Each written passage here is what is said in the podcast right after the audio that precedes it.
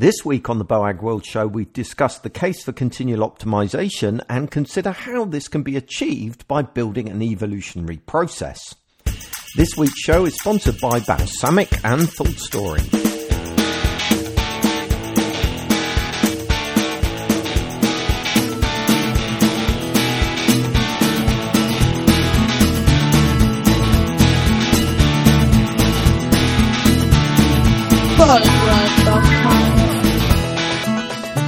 Hello and welcome to the Boagworld Show, the podcast about all aspects of conversion rate optimization, user experience, and digital strategy. My name is Paul Boag. Joining me on this week's show is Marcus Lillington. Hello, Marcus. Hi, Paul. You can, you're waving. I've told you about this in the chat room. We are an audio podcast. Look, look.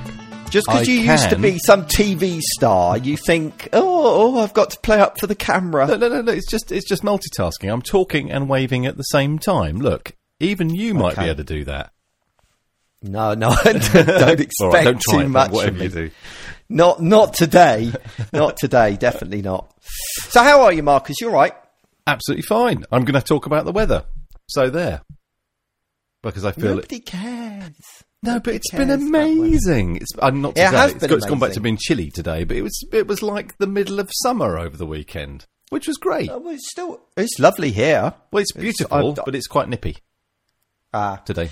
Well, uh, uh, because I insisted on putting so many windows in this new house, it now superheats. yeah. the slightest sun and everybody cooks inside. What's it going to be like next summer, Paul?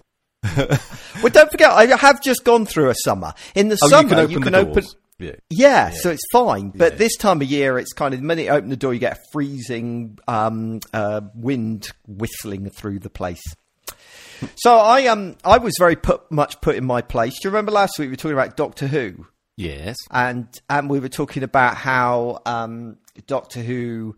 Uh, how it, it, it kind of dithers around with the way it deals with uh, racism It- from the past. It, uses its artistic license all the time. Yeah, yeah. Yeah, yeah.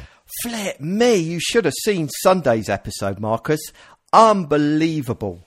So, so good. So, so powerful. It was set, I, I need to be careful because I don't want to spoil it for people, but it's set in 1955 um, with um, Rosa Parks, who was the lady who refused to get off, get out of her seat on a bus, and it kicked off the whole civil rights movement. So they did an episode about that but it was just so well done and you knew it i mean from the very very first moment of the the episode it was like yeah, okay they arrive in 1955 um, one of the camp- companions who's black um, it notices that a lady drops her glove so picks up the glove and gives it back and then the, the husband turns around and slaps him.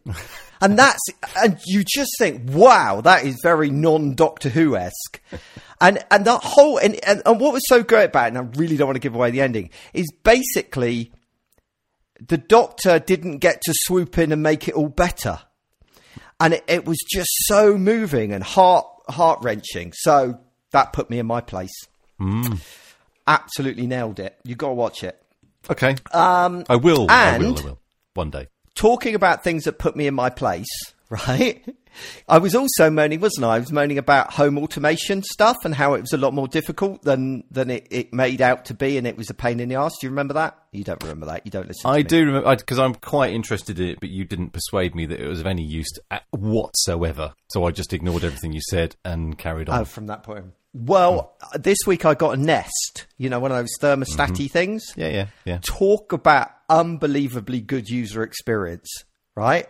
It it treat it, it treated me at perf- at the perfect DIY level of complete and uh, utter Now moron. open the bag. It, it was the level of detail that the instructions went into about how to replace a thermostat. Remove the cover. Yeah. Remove the back of the battery cover. Yeah, not that back of the pull battery out cover. This little That Yeah, one. Put the battery cover back. You know, it was just. Um, I mean, you. It's really, really seriously impressed. Good user experience there. So, so that was quite fun. Most- so, most all in all, but I'm having to apologise for everything that, that I've been saying the last couple of weeks. but all it does is mean that you don't have to get up to change the the um the temperature on your thermostat. That's all it means. No, no, no, no, no, no, no, no, no, no, no, no, No, no, no, no, no, no, no, no. There's way no, much more than Marcus. Yeah. It's much more than that. Yes. No, it um, it, it learns Does- what you like. Does it really? um, and turns the temperature. And it'll do, you know, with like a normal te- um, thermostat, you have to like, if you say set it, um, you want it when you get up. Say if you get up at eight in the morning, seven in the morning, whatever. Yeah, yeah. You you have to kind of work backwards to work out how long it's going to take to heat up. Yeah. So that when you get out of bed at eight, it does all that for you automatically. Um, so that it, you know, you get out of bed and it's, uh, you know, the right temperature because it's heated up. It worked out when it's got to start heating in the morning. And So then also when you go out. your alarm clock. Is that what you're saying? no, no, no. How does it know I'm when you're saying, going to get up then? Well, it, it knows because you, you tell it, but you, d- you don't have to kind of go, oh, well, it takes two hours for the house to heat up, so therefore I need to set the, the, the temperature at six o'clock. So I don't have to do a number minus two or minus one. Yeah, okay. Yeah. And It's fantastic. And Wow. I'm just ignoring you now. You're just a cynical old man. and it'll also. Um, what else will it also do? When you go out, it knows to turn the temperature down And how does it know that? Through your phone. Oh, because so you've gone your your geographical location has changed, so it, it's yeah. Yes. Okay. Yeah. All right. Yeah, that's good. And if you've left someone at home who who isn't on the system, it's got a motion They detector. they freeze. No, no, that's what used to happen with my old one. I used to have a to do, and that's what happened. Really started going. I get these calls going, uh, the temperature's turned off. No, but no, it's um, it's great. So it's really good. I I was seriously impressed by the Nest. Okay. So there you go. right. So there's one thing you can get. I think I think if what height? Sorry, don't read the note, notes, Marcus. Uh, don't read the messages. No, it's a good question. Ka- Kate's asking a good question. Uh, uh, how high is it on the wall? If a child height, be prepared for unpredictable changes, uh, uh, which is an entirely fair comment, Kate. And um, we even. don't have children in our house, so it doesn't matter. Other than me, who's a big child. I think if it if it can if it can stop me using as much energy, then that's got to be a good good thing. Yes, and it does that. It's got mm. all of that kind of monitoring, and and it learns what you want when, and it's great. I have a three year old granddaughter, and I can imagine how that mo- would happen. Yes, I, co- Yeah, I yeah, come yeah, in to def- have the, the, the entire like Netflix or Sky or whatever is now all in Japanese. How did that happen? I don't know. She says. yeah, that's, that's, that's, that's fine. Yeah. You want Japanese TV, you just don't know it yet. So mm, Um, yes. So the one I want next, while we're on my, my home automation thing, is on bloody hot days like today, I want it to detect that and open automatically open my skylight that's above me. That's the next shouldn't thing just? on my list. Should, oh, I see. What? But not keep the heating going. Turn the heating off and Yeah, and- turn the heating yeah, off, open the skylight. Okay. Yes, I have. In answer to uh, Malarkey's question, Andy. Hello, Andy. Uh, his question: Have you replaced all your bulbs with LEDs? Yes, I have. Oh, so you're at least that far along the road then. Mm-hmm. So, but they're not smart bulbs, one presumes. No. Yeah, see, amateur. see, I can sit here and I can go, "Hey Google, turn off the lights in the study," and it'll turn off all the lights, Okay, turning Which- off five lights. which you probably don't notice because No, no, I I it's so did see that. frigging bright in here anyway. Yeah, as I So there say, um, when I can't use my legs anymore, that'll be useful. All right. You just, it's so rude. I'm just trying to drag you into the 21st century. Mm, yeah, but we mustn't all be like sheep and just do everything that everyone says we should do. You need to. I've got- You need to look at these things okay. critically, Paul. All right. Here's one. Here, this one, this one's going to convince you. Right. Get a robot vacuum cleaner. I've heard that's fairly good. We've got lots of That lots of little good. steps in our house. Ah, Some of them only like you know, yes, you do. an inch maybe. Uh, some of them like proper Yeah. steps from one room to the other. I mean, it won't go over the steps. It will detect the steps, so it's not going to fall down. Mm-hmm. Um, but it's not going to be able to. Then you're going to have to pick it up and move it from one room to another. But it, it, they are pretty good, I have to say. Bearing in mind we have two big hairy hounds, um, hoovering Hmm. is a thing uh, that happens a lot in our house. So That Yes. it would be good, but our floors are all different types, uh, and That's they're- okay. they're different heights, uh, and that's The heights is a problem. The different types is not. Mm. Yeah. So the one that I've got actually um, will detect a carpet and turn up the you know the the, the brush. suction. That's Oh, the oh, word. Suction, right? Okay. Normally just the brushes Um, go. And also when it's on hard floor, it will mop as well if I want it to. Mop. It's got water in it. yeah. Hey. I Wow. know, right? See, I'm I'm winning you over. Mm, I quite I quite like the sound of this.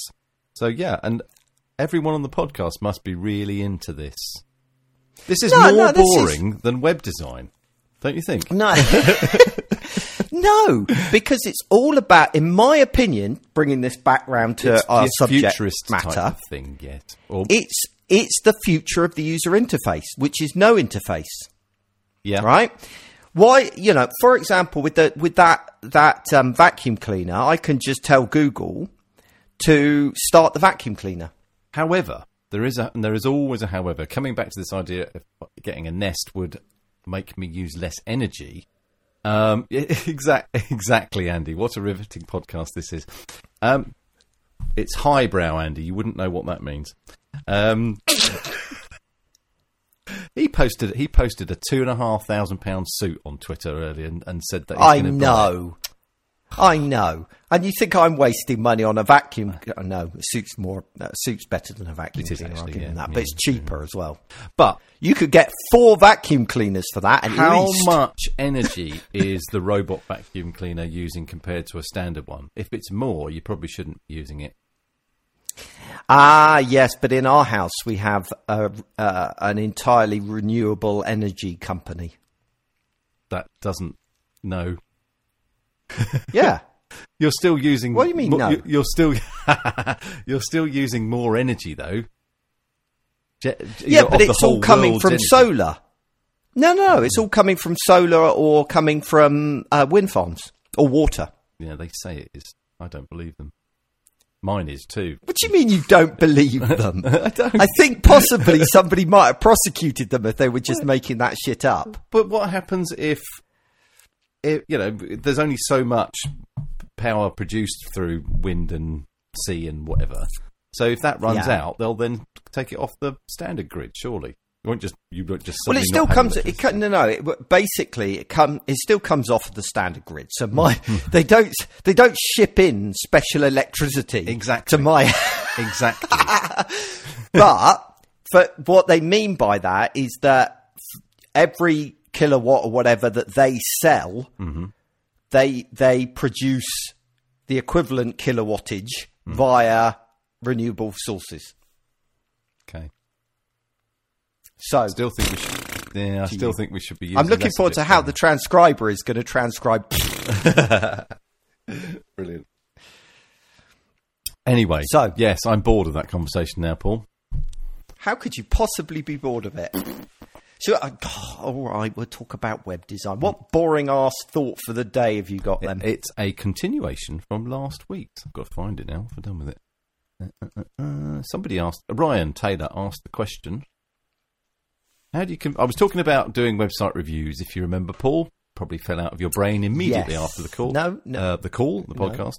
Uh, and Ryan said, "But how do you get people to pay for these things?" So I thought about with it. money Yes. is normally the preferable one, way. And I- Or or bartering with chickens. How many chickens do you get for a discovery project? That'd be quite a lot, actually. Come back to the I would have microphone, thought so. Yes, that's. It's got to be at least a cow, wouldn't it? I reckon a cow. Yeah, that's pretty good. Yeah. I, d- I don't, I don't know how much a cow's worth. You carry on. I'm going to find out how much a cow's worth. Is it? How much is a cow? Well, bye, bye, Andy. Uh, right, so uh, he got so bored that he's leaving? it's because I insulted him. I didn't mean it, but anyway, he's gone now. Right, so I think it's a little bit more than just website reviews. I think we need to. It's a bit wider than that. We need. It's about convincing clients to spend money on research generally, or even harder, potentially convincing them to spend money on scoping, specification, that kind of thing. Yeah. but I'm going to talk about that next week. Probably, I get my thoughts together on that. So I'm just going to talk about spending, get, getting clients to spend money on research. Um, the first thing you need to do, and this is we're assuming we're talking to a potential new client here. so the first thing you need to do is ask them what research they've already done. Have they done a competitor review? Have they done any testing? And if if if they have, please can you have a look at it? That's really important. Because if if that research is good, don't propose to repeat it. Um, um, you obviously need to acknowledge it and say that it will make up part uh, of a more complete ca- complete package that you're going to propose. Uh, um, and I suppose if all the bases that you were going to propose have been covered, uh, then you would just move directly on to the next phase of the project. But I, that's never happened in my experience. There's always something that you, you need to investigate further. But it might be there might it's quite possible that a client will already have done a bunch of research, uh, and you need to kind of bring that on board. And the reason why I'm saying that here on the on the subject of convincing clients to spend money on reviews is they will almost certainly, or not almost certainly, they will have put effort into those previous the previous research they've done. Even if they did it in house, they'll realise that it's something that takes effort. And if you're talking about it as a general thing, then you're making the case for doing research as part of this new pro- new project. We're going to take on board the stuff you've already done, and you're going to have to pay for this bit we're proposing. Okay, so that's part of the the convincing exercise. So, um, specific to a site review, I'll I'll add one to a proposal if I think it's an appropriate thing to do. I often do, um, and I sell it. And this has kind of come about over the last few years. It, we've, been doing site reviews for decades now, but over the past few years, I've been kind of selling it uh, in air quotes as part of a three pronged approach to research, reviews, recommendations, that kind of thing. And those three facets or approaches or whatever are one, users, i.e., we want to get input from users through interviews, surveys, testing. Uh, testing, and it's obvious why we'd want to do that. Second one is internal stakeholders. Um, we want to understand objectives, the character of an organisation, understand its aspirations, and all, and get their take on users as well. Everybody knows that. The third one is to get kind of an expert user viewpoint, someone who's been doing this kind of thing and is into UX and has been doing that kind of stuff for years and years. Get that that viewpoint, the kind of you know best practice viewpoint, if you like, because we can bring that. Um, so it's providing a critical eye on things like design and copy that you won't get from the first two groups. They're, maybe a little bit, but we'll, we'll look into more detail on those kind of things. So again, it's so you're you're selling it as part of this kind of package of research, some of which might have already been done, other bits won't have been, and that's a site review. We kind of bring it as you're adding a third input into the into the research process. Um, we also look at analytics and competitors as part of our expert review. Um, and I guess it's just another part of the discovery phase armory that we have. Uh, and it's something that our clients actually are keen on us doing. Um, I can't think of. I, I, can think of one recent project where people have said, "We don't want you to do the expert review, but you can do all the other bits." But that's really rare. So it's something that it seems that I don't need to do a lot of persuading on. But maybe that's because of all the things I've just said. Um, I think the, uh, another thing. Sorry, That's you- right. I thought you were wrapping up. I, I am. Marcus. I am wrapping up. Oh, right. This is my last sentence. Then you may talk, Paul. Thank you. Thank you for your permission. anytime. Uh, so, but going back to what I said last week, i however, it's important a not to state the obvious, and b to provide recommendations on the issues that you highlight. Otherwise, I guess it's possible if you just provide boring expert reviews that just say your site is bad, this is really obviously bad stuff, then you might get a reputation as for producing site reviews that aren't worth spending money on. So you need to make sure mm. that they are actually good quality if somebody's going to recommend you to a colleague or a friend or something like that. So that's it. Mm. I mean, the thing that I find works well when when any of this kind of upfront discovery work, whether it be you know a site review or indeed anything else, is I position it as this is I, I do it as a project in its own right. Is the way I approach it, right? So we're going to do before we do the main contract and the main agreement, we're going to do this upfront piece of work. Um, I position it as a chance for you to try the relationship with me, right? You see whether you think I've got, you know, have a look at what I produce. Is it good quality? Is it is it useful? So it reduces your risk because you have a small outgoing up front um, and a chance to walk away at the end if you're not happy. Um, I also say it's a, I always make it very clear what the deliverables are going to be and that those deliverables have value in their own right. Right.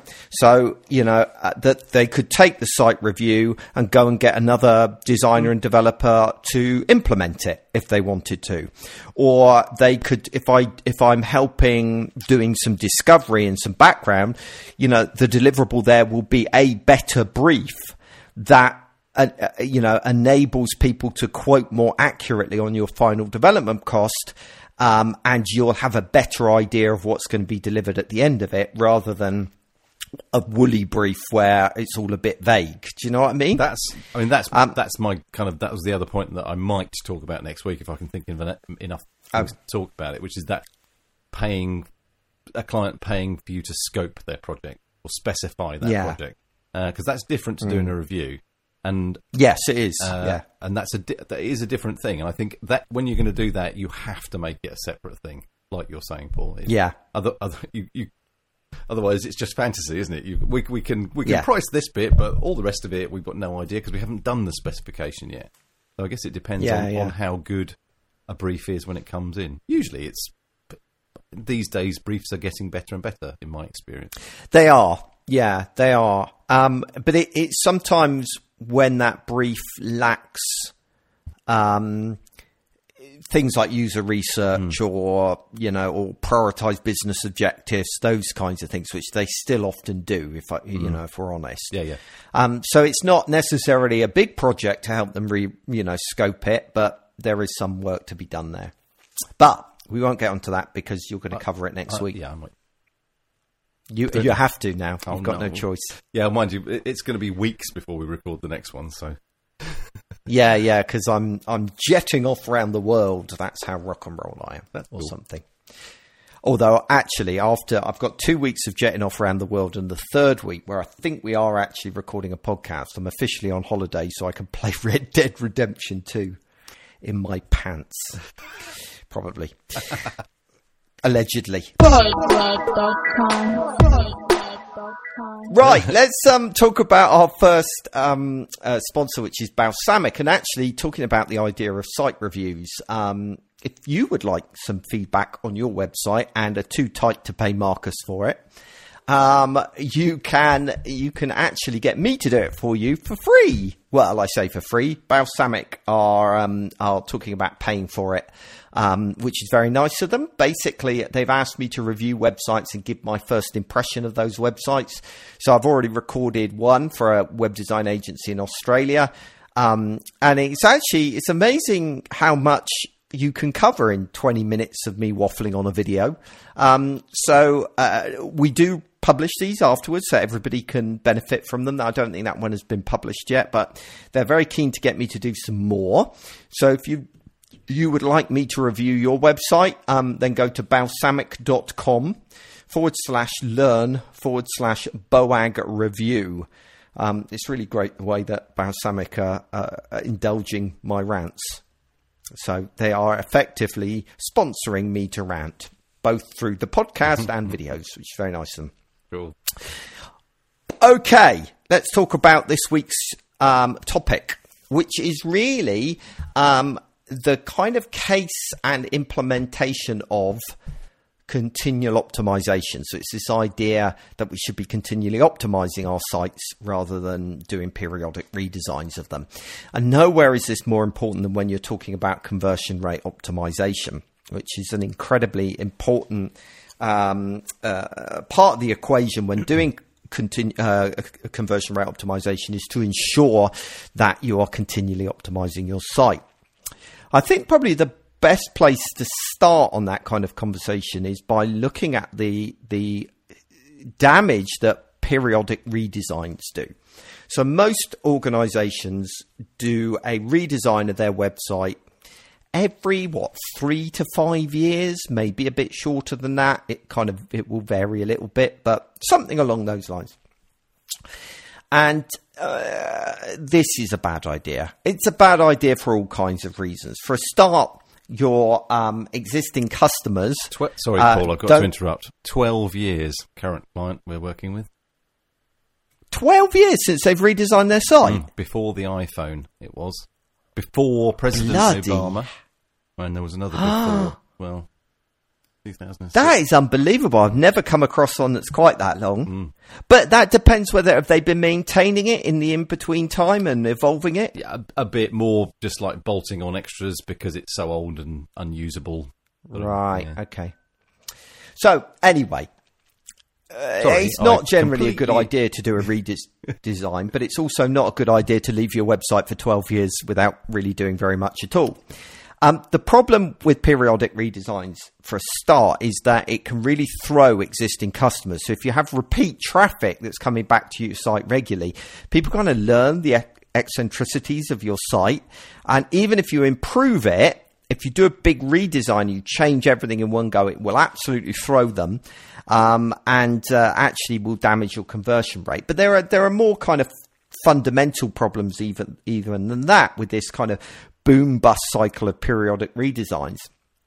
Um, for example, it's typically incredibly wasteful because you're throwing out everything, right? When you do a redesign, you normally throw out everything good, the bad, the indifferent, it all gets chucked out, um, and you start again, uh, which, you know, okay, you might migrate the content and the information architecture, but even that is probably, that's the last bit you should be migrating in most uh, situations, in my experience.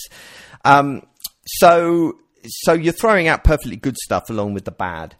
The other problem that you've got is that for a big chunk of your uh, of its life cycle, the website isn't optimized. You know, isn't running at peak performance. It is when it, you initially launch it, and then very quickly it, it gets abandoned, and it, it becomes less and less fit for purpose. Content becomes out of date. The technology stack doesn't age well. The the design begins to to creak as more and more stuff is crowbarred into it. Um, so most of the, its life, your website is not really very efficient. It's not working as well as it should be. And then finally, when you do these redesigns, they they are um, they're, they're a capital expense. In other words, they're an unpredictable expense that comes along every three to five years. Um, and they're a big cost to the business. It's much cheaper and much more predictable if there's an ongoing um, operational expense to maintain and keep the website up to date. So periodic redesigns are not a good idea. Um, but you know, incremental improvement, improving your website over time. Now that makes a lot more sense because your website's always going to be opt- um, uh, operating at peak performance. You're going to make significant cost savings because you're not throwing everything out and starting from scratch every time. And you're going to know what it is that you update that's actually going to prove beneficial. Again, another problem with throwing out a whole website is you and, and launching a new one. If that new one outperforms the old one, you're not really going to sh- sh- know what it was about the new site that's better than the old one. Or, you know, heaven forbid that the website performs less well than the previous one, you're not going to know where the problem is because you've changed too much in one go. So incremental improvement allows you to know what is working and what is not. So obviously better for your cash flow as well. And the decisions that you're making about the website are data driven rather than just on, on opinion and, you know, and, and, um, senior management shouting about it. Um, and of course, when you're updating a website and refreshing it on an ongoing basis, it keeps coming back, doesn't it? It's like every time you see a major app, um, you know, one of the apps on your mobile is a major uh, release um, to that app and it updates it. You go back and have a look, don't you? Go and see what's changed. So, uh, part of the problem is that we need to be kind of optimizing on a continual basis, but there's a kind of another part of the, it as well, which is that the way we traditionally run projects is failing uh, in in the digital water field, uh, wa- uh, digital world, and and the problem is that um, we think in terms of finite projects with a beginning, a middle, and an end, right? So that's part of why sites aren't continually optimized, but are rather redesigned periodically. But alongside that project mentality is that kind of waterfall approach that that um, you know a, a- somebody in senior management decides the website needs redesigning. A lot big specification is drawn up and sent out to tender. Companies like Headscape tender for it. Um, there's a competitive tender bill. Um, a supplier is selected. A statement of work is written, and then when the project begins, it's all about um, uh, uh, avoiding scope creep because the bu- budget's been set. The you know th- there's a contract in place, and nothing can change at that point. And then when the website's delivered, everybody goes on to the next project and kind of walks away and that is just not suited to the digital world. And there, there are kind of three reasons for that. One is that that methodology of uh, avoiding scope creep and doing a big specification up up front is kind of comes from this this world of I don't know building something physical like a building, a factory, right? You don't want to get halfway through building a factory and suddenly go, oh shit, we're doing it wrong. We've got to change. And that's because of the cost that goes into building that kind of thing. Because it's not just labor, you also got the cost of raw materials, your cement, your, your girders, and whatever other things are involved in building a factory. Showing my ignorance. Um, well, by contrast, in the digital world, pixels are free. The walls right? and raw the material things like that. is free. What's that? The, the walls and the roof and things like that. Things like that. Gates yeah, and doors. yeah, yeah. They're real But things, aren't in in the digital world, all those kind of raw materials are free. So, and then secondly, once in you know, imagine imagine a factory where all the raw materials were free, and you were designing a factory, and then when you built the factory, you then got real time data flooding back about how efficient that factory was, right? So, you- if you got that in real time, you'd start tweaking the factory, wouldn't you? You'd move a wall here and change a production line and see if you couldn't increase the, the data that you're getting back. And that is where we're at with digital. We get so much data, yet the stupid thing is, is we stop paying attention to that data once the website has been redesigned and relaunched because everybody moves on to another project, right? I don't think it's as So- bad as it used to be. Paul. No, it's not. It's not. But you still see it because even uh, uh, you can look at this on a m- macro level, right? So uh, an entire website redesign. But I was m- meeting with a, a large pharmaceutical company this week, right? Um, and they, of course, they're constantly iterating and improving their website. So you think, great, they they've got it. Until you really dig into that, and what you discover is actually what they're doing is running one campaign after another, right? So they're they're they're replacing redesigning the whole website with we're going to create a landing page and do an email campaign. We're going to send it out and then we're going to walk on to the next campaign and never actually monitor whether that campaign was effective or not. Hmm. So it's not as bad, but it's kind of happening at a lower level, if that makes sense, with you know individual parts of the site. There's no they're not paying attention to the the data in quite the same way. The final problem it, with this this kind of uh, uh, waterfall type approach is that the web is bloody complicated, right? And involves a lot of different specialists working incredibly closely together, right? So there has to be a lot of integration between the developers, the designers, the content people. And if you're just flinging content, you know, flinging the project over the wall to the next person down the chain, that's not really going to work. So what we need to be doing instead is a more an approach that's more similar to the scientific methodology of we form a hypothesis about how the website could work or how the campaign could work or whatever it be. You then test that and then you iterate upon it based on what you learn. Now, I know what you're thinking. You're thinking, oh, that's agile, right? And, and we do agile already. And I get this all the time when I talk about this at the moment. Oh, yes, we do agile. But do you really, right? Because in my experience, there's a lot of companies that say they do agile, right? And do not. What they mean is, oh, yes, the development team does agile. Mm. Okay.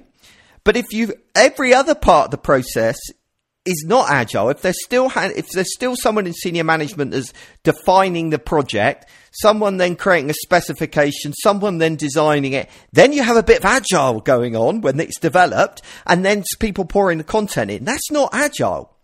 That's just waterfall with agile kind of shoved in the middle somewhere. So I think there are more fundamental problems going on here organisationally. But Marcus, I fully accept what you're saying. It is better than it was five years ago, even. Yeah, it's kind of like what does a redesign mean these days?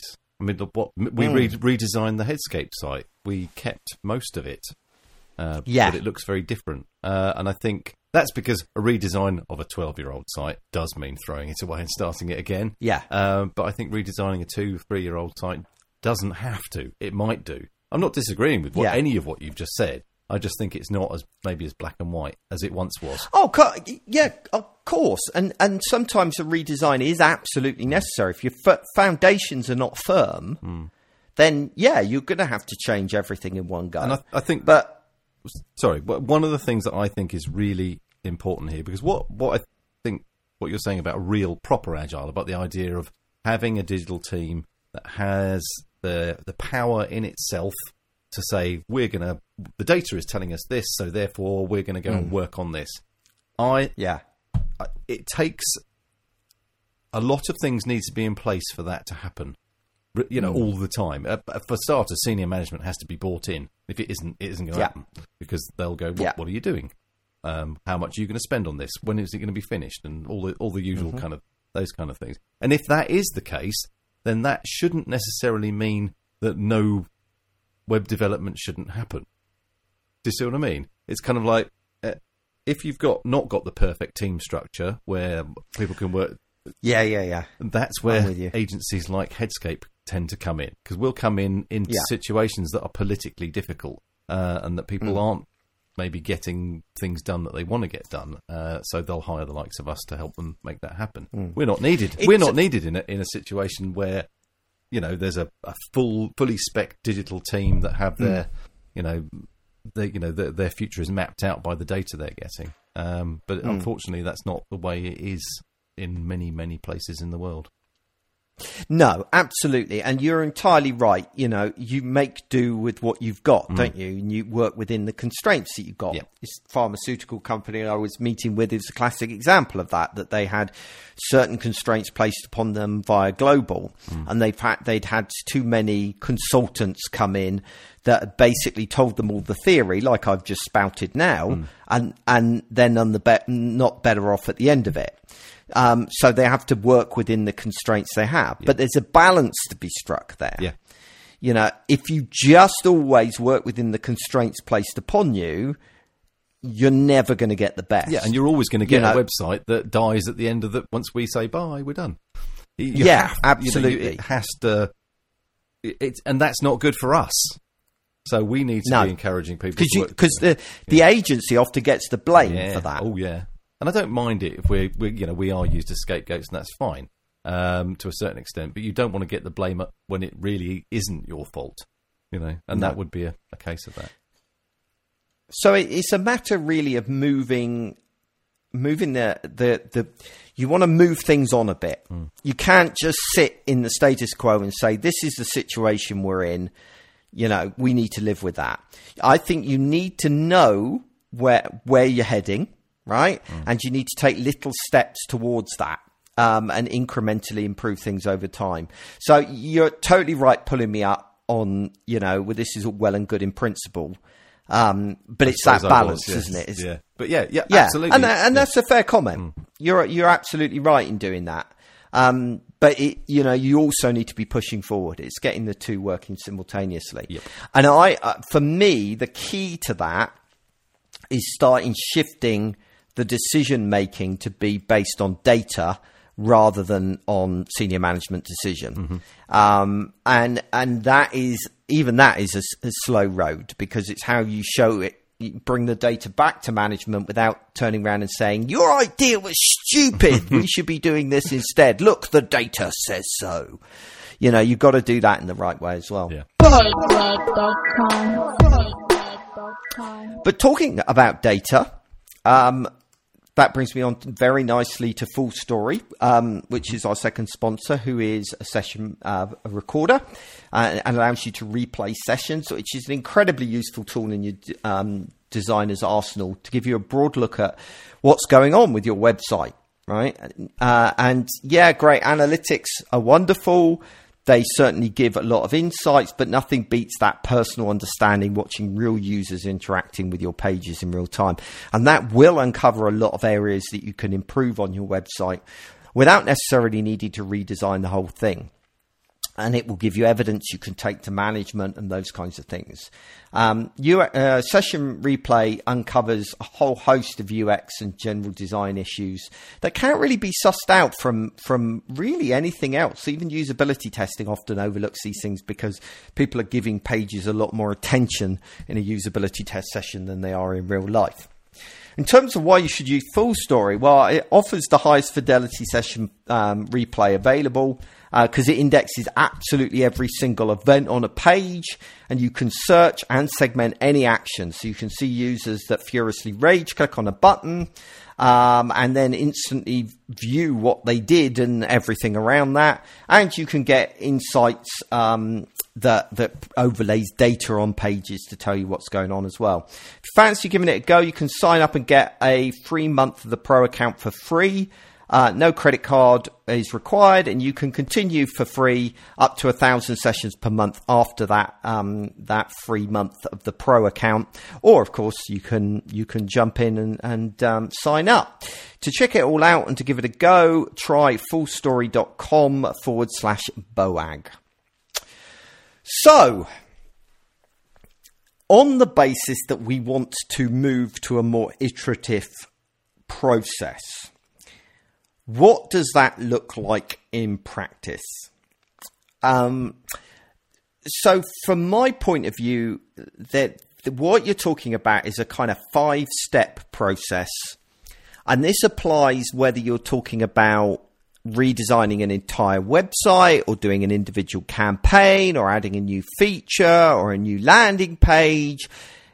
The process is basically the same in, in all situations the beginning of that process is to do a discovery phase, right?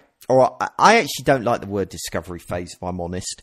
Um, the problem with the, the word discovery, uh, it, it, it, basically makes, makes it sound like we've no idea what we're doing or what this project is about, so we're going to flail around and waste some time working that out. Research. Um, yeah, research, specification phase, anything like that is is better in my opinion than yeah. Discovery. But that's it's a bit that, Disney, that's just a it? personal preference. yeah, let's do Discovery. You know, and I, it particularly falls down if you're an agency, right?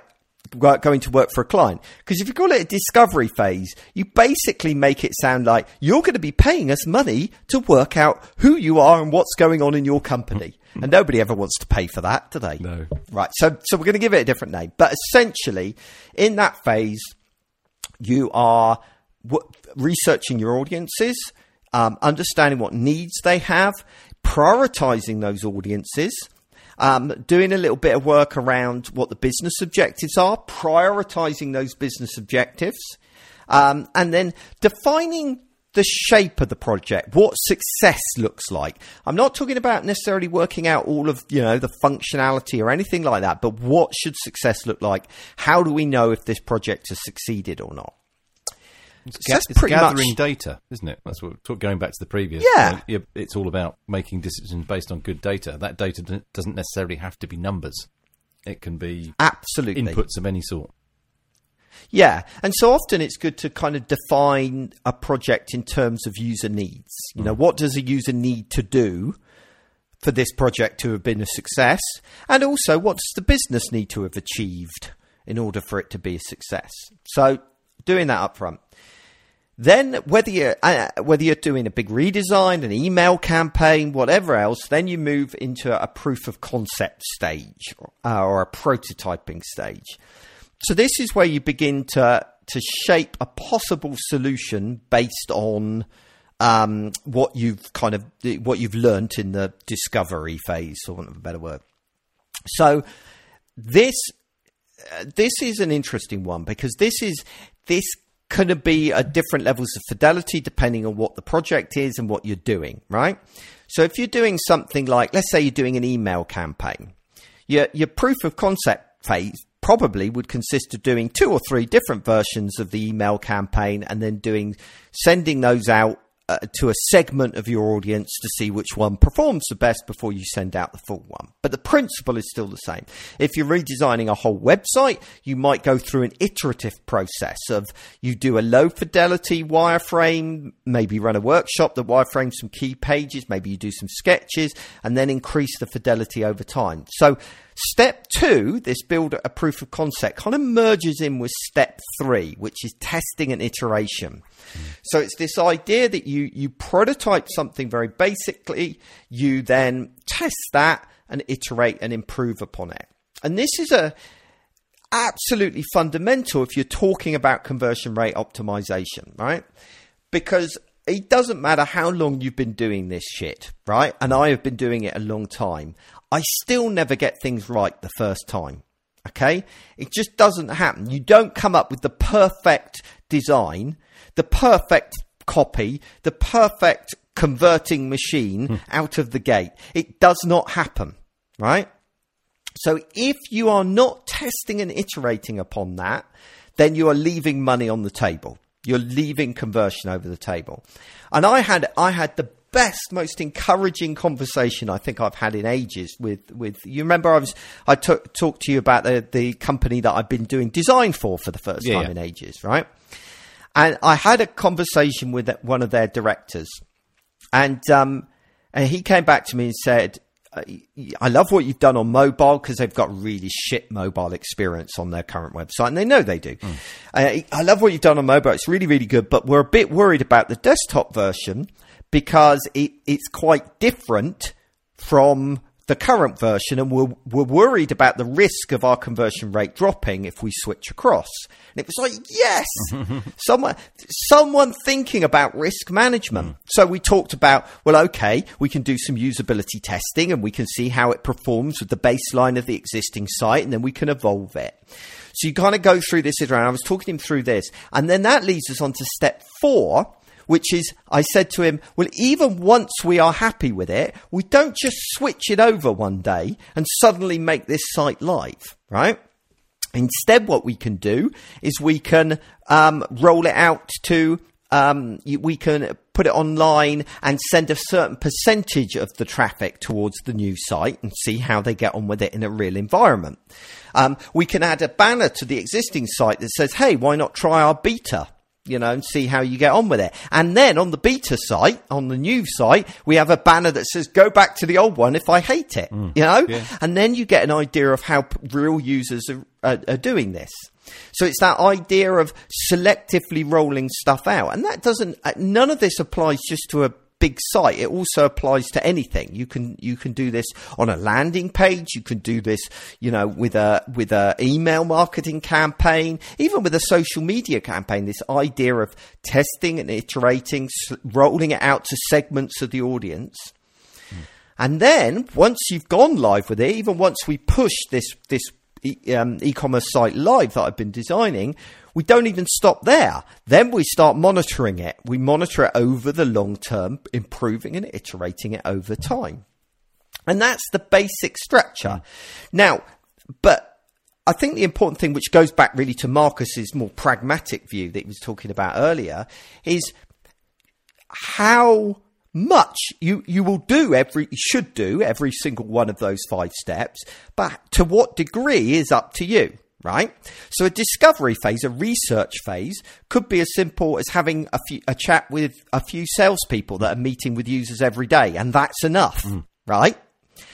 Um, equally, your proof of concept may never get beyond pen or paper, right? And just a little sketch. Or uh, if it's IA work you're doing, it might be an Excel document. Yeah, yeah. You know, it doesn't need to be rocket science. And the testing, that could be testing just a design comp. It could be testing with anyone outside of the organization, three or four people. It doesn't need to be heavy duty.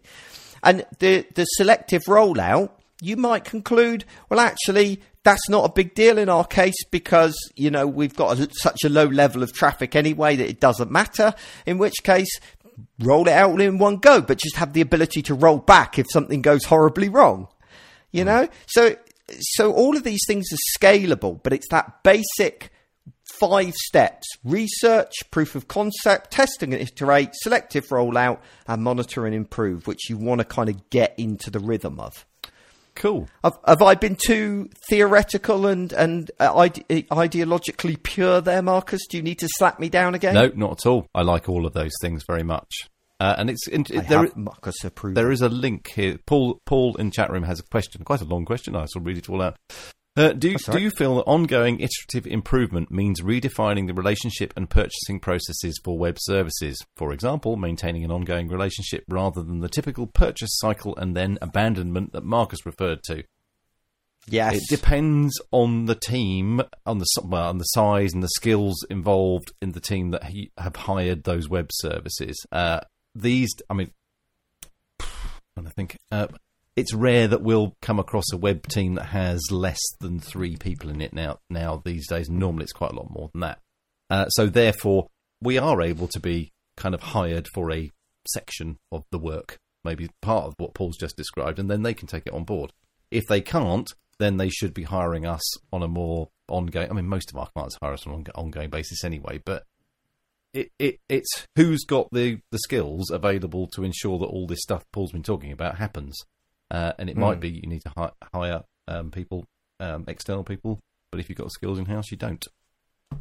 the procurement the procurement process is another big part of this as well because um, obviously you don't want to have to jump through a full procurement process every time you get somebody to do some work on your website. Um, and, and that's often a big problem, and especially with larger organisations, they have the checks and balances in place to to avoid this. So, I mean, one approach is that you, yes, you get them to do this for for the first project, and then they move into a, some kind of preferred supplier status or something like that in order to uh, avoid this having to happen again and again. And oftentimes, it's just a matter of sitting down with the procurement people and actually having a conversation about it and explaining the situation. Um, often, I think people take you know procurement rules as being written in stone and nobody can ever change them, and that's not actually true. the other big agreed. problem area, yeah, the other big problem area, Paul, often actually is is um, the way finance operates within the organization that um, you know uh, they think in terms of these capital investments all the time um, rather than operational costs most organizations are trying to lower their operational costs and rely more heavily on, on capital investment and that can cause cause problems sometimes that again you need to have a conversation with them and go okay you know how are we going to manage this in a way that allows us to be agile enough and responsive enough? You know, rather than having to go through a three month sign off process to get budget every time we want to make a change to the website. So, absolutely, of course, there have got to be checks and balances in place to stop, you know, you going and, you know, spending 10 grand with your mate that does websites. But on the other hand, there's also got to we've got to change the culture a little bit to be more agile and more um, responsive um, than maybe we currently are. My It's a good question. just on the on the subject of procurement, I understand and accept entirely that there are you know procurement departments are a fact of life. My biggest bugbear with them is that I can't talk to people properly before before the process Yeah. of pitching for a piece of work. On those and, and some large organisations who who have you know very very stringent procurement uh, processes do have that. We can they'll- encourage meetings where you go and sit down and have a chat, and you can kind of work out whether it's for us or you know whether we you know whether we fit and get an idea of scope and all those kind of things. Um, they work. Um, Hmm. And because sometimes you can go, well, actually, it's not for us or whatever. Yeah. And sometimes you don't know, and you put loads of effort into something that you, you, you don't know whether you're going to win it or not. So, or you don't know even have a chance of winning it. Um, so, yeah, being able to have that chat up front is what needs to change from uh, from my point of view. Yeah, I mean, I've you know me, I've gone a step further, Marcus. I just won't have anything to do with it at all. Um, you know, I don't go through procurement processes, um, but that's partly my situation that I'm a one man band and can't afford to. To be frank, um, you know, you'd spend half your life doing pitches and not actually doing any bloody work. Um, but it's it's a difficult one. It is difficult because I do understand the needs for it, um, but it, it is incredibly problematic. And the trouble is, is half these time these procurement processes, you, people find workarounds for them. You know how many times? absolutely. How many times has Headscape been? Oh, can we keep it under? Can we keep each invoice under this amount because then it put, falls below our procurement threshold? Yeah, it, it, Well- it depends on on kind of if you're dealing with somebody who's really senior, who's been around for in whatever organize it is, whatever organisation it is for ages, then they'll just make it happen. It's um, Yeah. yeah. Um, nothing more to say on, say on that. I think that it, it's and that actually comes back to this kind of idea of you know choosing not to go for you know just not to, to become involved in it we have to go for projects of a certain value, and if you're hmm. over a certain value, then they're all, well, not all, most are behind some kind of, you know, pitching process or procurement process. And yeah, as hmm. I say, it's just fact of life. Just it would be nice for us if we could do more, just talking with people beforehand. That's it. Okay, so I think that about wraps it up. We've gone on a somewhat of a tangent in the end, but I think it was a good tangent. Um, if you want to know more about this kind of whole website redesign malarkey and my opinions on it, I have written a post at boagworld.com forward slash digital dash strategy forward slash website dash redesign. Um, if you want to go and wave that under some senior manager's nose, not for all the good it'll do. Marcus, do you have a joke to wrap us up with? Uh, this is a Bruce Lawson joke, so I imagine most of the most of the listeners have already heard it, but I'm going to say it anyway. Um, just spent three hundred pounds on a limousine and discovered that the fee doesn't include a driver. Can't believe I've spent all that money and have nothing to show for it. Oh, oh, I quite like that one. That, no, that's a good one. I like that. I approve this joke.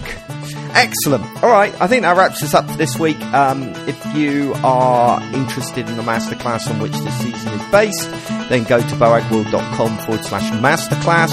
Otherwise, we'll see you next week for our penultimate episode in this season. Um, but until then, thanks for listening.